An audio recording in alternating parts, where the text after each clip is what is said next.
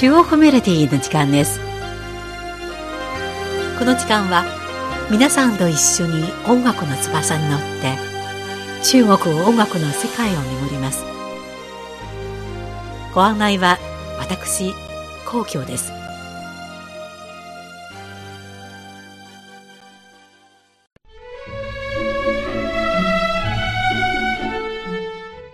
6月1日は中国では子供の日です。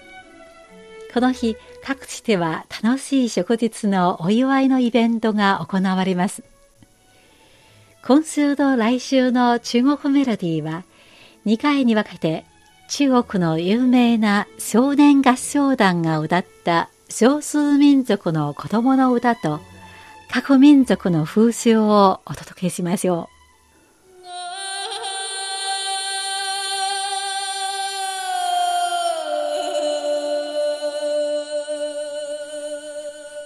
族は古来より草原で遊牧生活を送っています。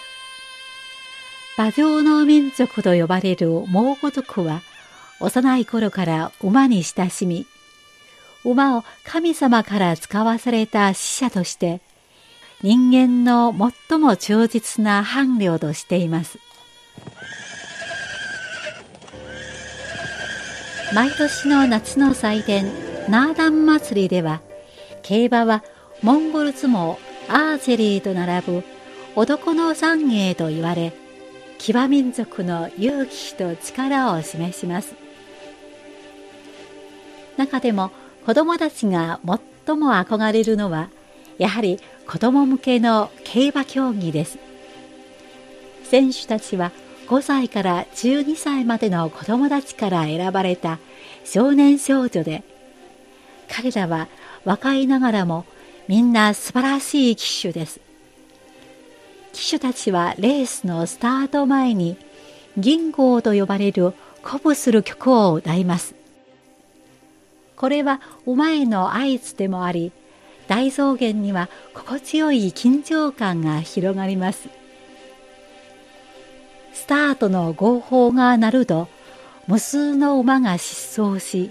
凄まじい勢いと馬のひつめの音、会場の観客たちの歓声は、まるで草原の楽しいそなたを奏でているようです。では、まずお送りするのは、蒙古族の歌、八順山、春芽の参加です。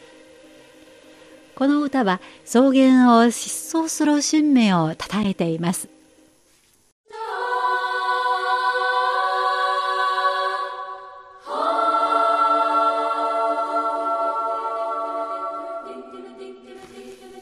黄色い新芽のたてがみが太陽を背に乗せ、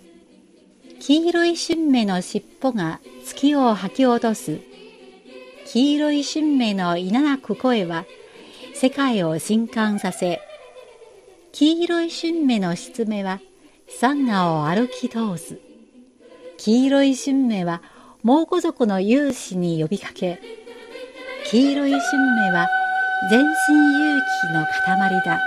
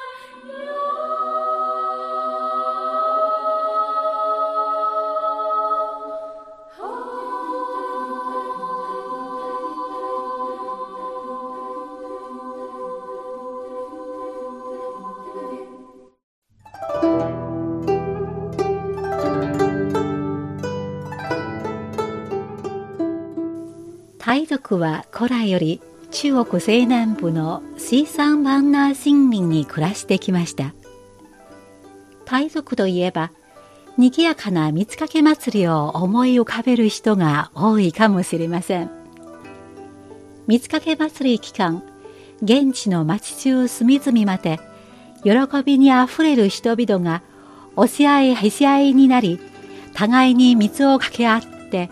相手を祝福します。三つかけ祭りの他にも、タイ族には様々な祝日があります。これらの祝日のことをハイと呼び、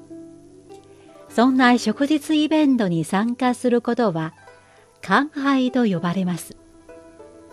寛拝の日になると、タイ族の人々は綺麗な民族衣装をまとい、お寺に集まってお経を読んだりします。男性たちは太鼓を叩いて仏像を迎え、女性は線香をあげ、花や果物などのお供え物を捧げます。そんな寛拝の日の最も美しい風景といえば、色とりどりの傘を差し、綺麗なタイトスカートを履く若い女性たちでしょう。タイ族の女性たちは、ほとんどがほっそりしたスタイルで、色とりどりの傘に入る姿は、まるで美しいクシャクのようだと言われています。乾杯の日、若い男女が傘の下でこっそりと話す光景をよく見かけます。一つまた一つ、傘が竹林の奥に移る頃、この日の乾杯が終わりを告げると同時に、恋物語の始まりを暗示しています。続いてお送りするのは、岩杯路上、寛杯の途中でです。この歌は、タイ族の子供たちが、寛杯に行く途中の楽しい気持ちを歌っています。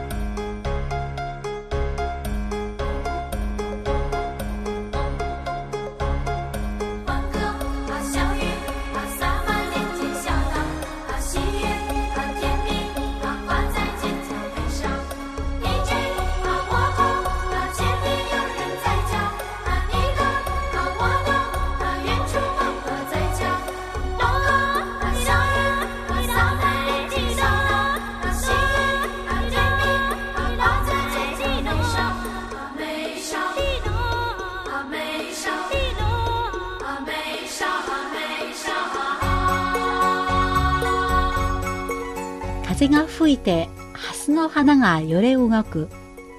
鳥が飛んでいて、笑い声が空に響き渡る。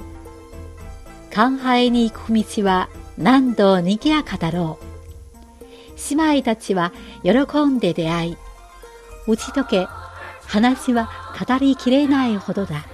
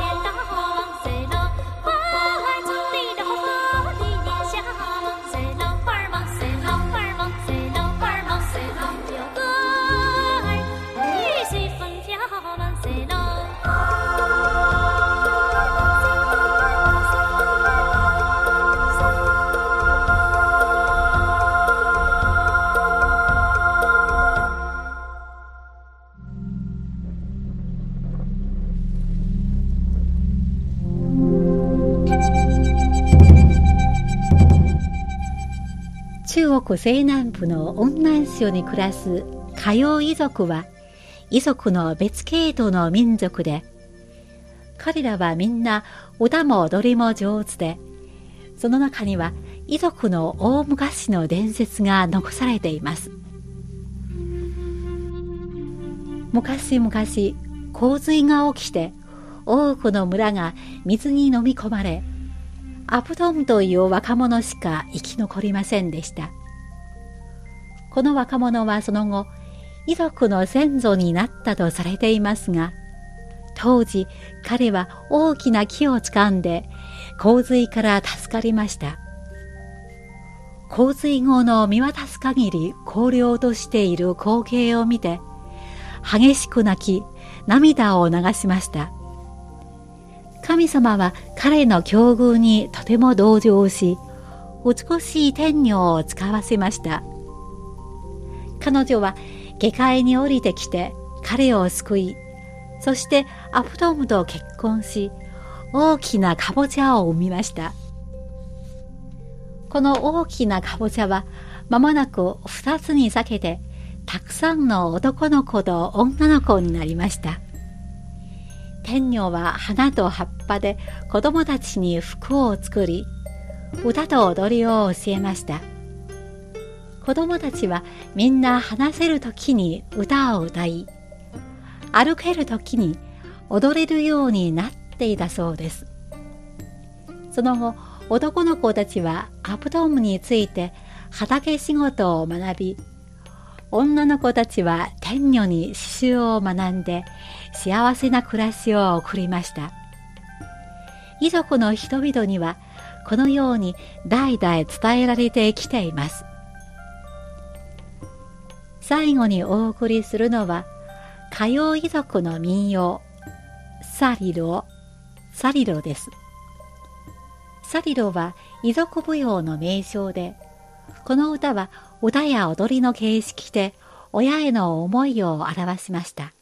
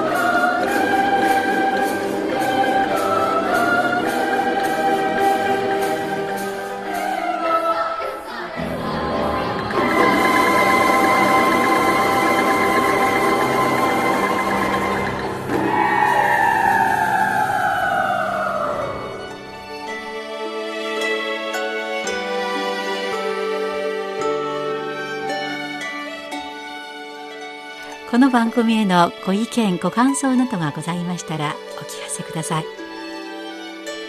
宛先は郵便番号10040中国国際放送局日本語部中国メロディーの係です。メールの方は nihao ニーハオ2180アットマーク CRI .com.cn です。では来週のこの時間までごきげんよう。ご案内は皇居でした。さようなら。